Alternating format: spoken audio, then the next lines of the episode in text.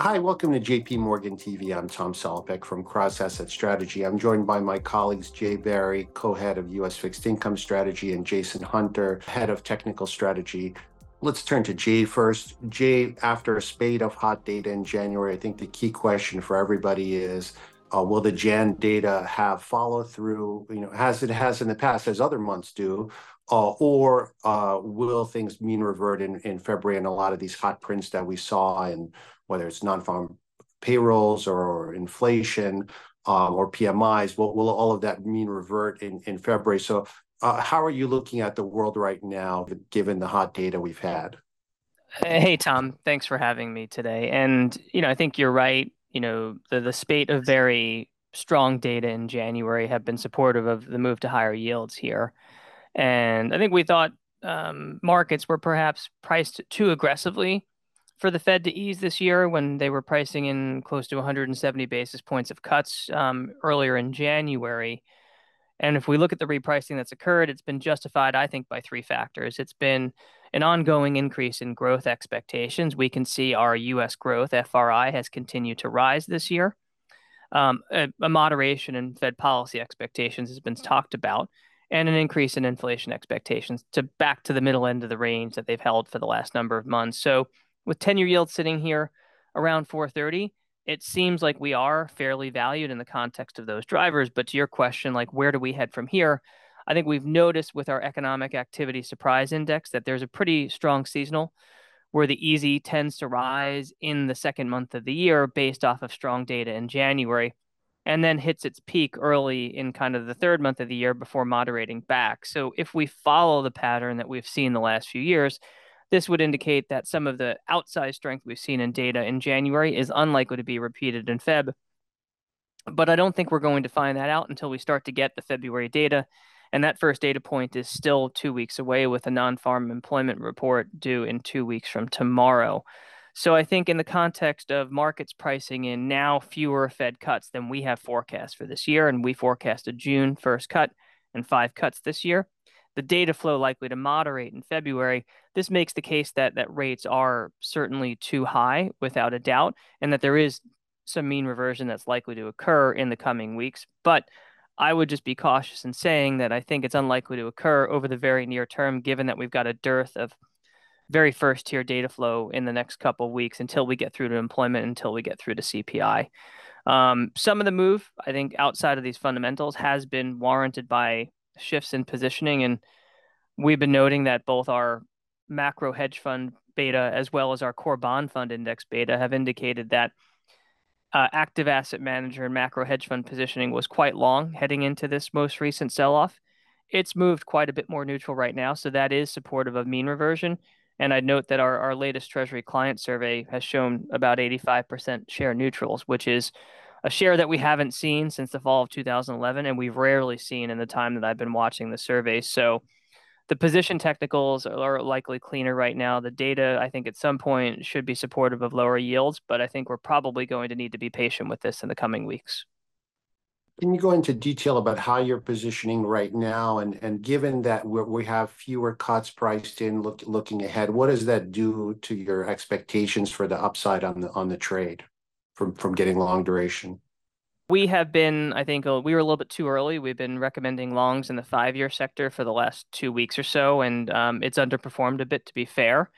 Um, but still, against the core backdrop of our view, with the market pricing the first Fed cut in July and fewer than four cuts for this year, we think there is a bit of mispricing here, and that is supportive of intermediate yields drifting lower. We like expressing this view in the five-year sector to be clear, because that's the part of the curve that typically has the best performance in this period between the Fed and its last hike and the first cut. So kind of irrespective of the nature of the cutting cycle, it is the sector that tends to outperform. And we tend to think in this cycle, it's the short to intermediate sector of the curve that has the best possibility and potential for outperformance.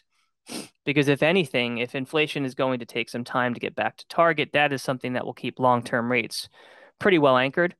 And if there is still this increase in Treasury duration supply that we're envisioning this year, which we is well known against the backdrop of a still challenging demand backdrop, that probably means that long-term yields are going to be more stable, all else equal.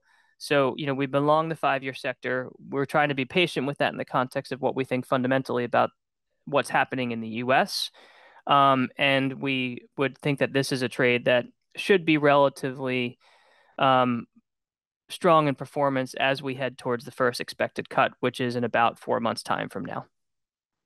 Thanks, Jay. Uh, on my side, I, I, run a principal components analysis model that looks at a bunch of assets, whether stocks or bonds. And it's interesting right now, it does kind of echo our house view, what we're saying in the sense that um, uh, if you look at how the, the, the various markets are dislocated, let's say stocks are overbought, but at the same time, they still have positive momentum. So on the one hand, you do have this dislocation um, but but on the other hand, you don't want to be fighting momentum and things can, can stay overbought than you'd like. Now, on, I think on the flip side, when you talk about things that are oversold, U.S. bonds showed up at you know whether it was two year, five year, ten year, or thirty year, they all showed up as as oversold. But the idea is that maybe um, things, it's a little bit more difficult to stay oversold. So maybe let's hear from Jason right now on the technical picture. I, I think you and Jay line up pretty well in, in terms of your views, but how are you thinking about the, the, the technical catalysts here? And do you also see bonds as oversold here? Yeah, so I, I, think that the technicals will complement what what Jay and what you have uh, spoken about, Tom, with your principal component analysis. Um, so for one, you know, to, to echo Jay's point from the technical side, uh, in mid-December, right after the post-FOMC rally, you know, the last publication we had for the year on the rate side, we titled it "Too Far, Too Fast." Um, and if you look at at the market since then, uh, as as we traded into the last two weeks of December, um, a slew of our systematic sell signals had, had triggered both on our, our premium weighted put call ratio Z-score trading model and our momentum divergence pattern recognition model, both favoring a mean reversion to higher yields as we started uh, into 2024. Now, bigger picture, and I think this is probably where your PCA model um, is is probably uh, posting up against. Um, we view the turn that happened in the last quarter as the start of a, of a bull market. Um, so we've always viewed this backup that we're getting during the first quarter as mean reversion within a broader bull trend, in line with with Jay's view and obviously with the House view on the, the shift in monetary policy. Um, and then it becomes a question of where do we decide to step in and get long duration. Um, we were concerned through the month of January as the two-year note carved out a very well-defined range, richer than 450, and you saw some element of that in the five-year note um, as well. Um, and when you looked at the positioning that Jay had spoken about, the front end, you know, did show up as is probably an overcrowded long uh, position. Um, you know, you know, particularly in the hedge fund community, our concern was that that position could squeeze, drive the market through range support, and you would get a bit of a momentum backup. So we were very cautious to enter those longs in January, and unfortunately for us, um, we we threw in the towel on that caution after uh, the last payrolls report when you didn't get the squeeze. You actually had a you know a relatively hawkish FOMC. You had a payrolls report. You didn't get the squeeze. So we're like, all right, if that didn't trigger it, let's just start scaling into a five-year note long closer to these levels. And that's where we started roughly at the same time Jay did, and at lower yield levels than we initially wanted. For example, you know, we wanted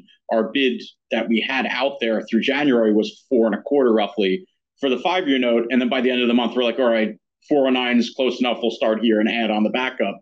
Um, lo and behold, the CPI gave the position squeeze that we thought could happen. Unfortunately, after we already started to enter our, our long exposure. Um, now the question is, you know, where does the market decide to find its footing? Uh, you have two clear zones of support, uh, 437 for the five-year note, and beyond that, 445 to 450. Um, now it's a question of keeping our fingers crossed and, and hoping the 437 level is it, where the market's trying to to find its footing and base out right now. Some of the higher frequency signals, particularly at the longer end of the curve, the backup's been a bit more sticky here, which you know you really shows itself on the yield curve where you've had primarily a bear flattening as the front end's released to higher yields. The, the long end's getting sticky at these levels. You're getting systematic buy signals, not only in the US, if you look at Europe as well. As, as those markets are backing up to key support, we also think the belly in the front end could could turn the corner as well near these levels. So from from my perspective now, it's a question of am I able to survive with my current trade um, where we have our stop at 438, or am I going to have to reset at higher yield levels? One way or the other, this is an opportunity here to get long exposure. It's just question tactically, you know, i'm and am I able to manage through the current move here, or am I going to have to stop out and reset Um, you know, to the same token, we've we've gotten fully back in curve steepening exposure um, after the bear flattening here. I think you'll see, you know, we're in a fives thirties curve steepener. Um, that's a proxy long duration trade, and ten year TIPS break even. Uh, that's widened out to the the 230 area where we think that you know in the 230s is support. So we fully entered that that tightening bias as well. Another proxy long duration. Um, you know, the net the the net of it is, you know, this is an opportunity here you know, tactically calling the turn might be a little difficult, but we think we're in the ballpark of where you want to scale into long exposure. Great. Thanks, Jason. Thanks, Jay. And thank you all for tuning in to JP Morgan TV.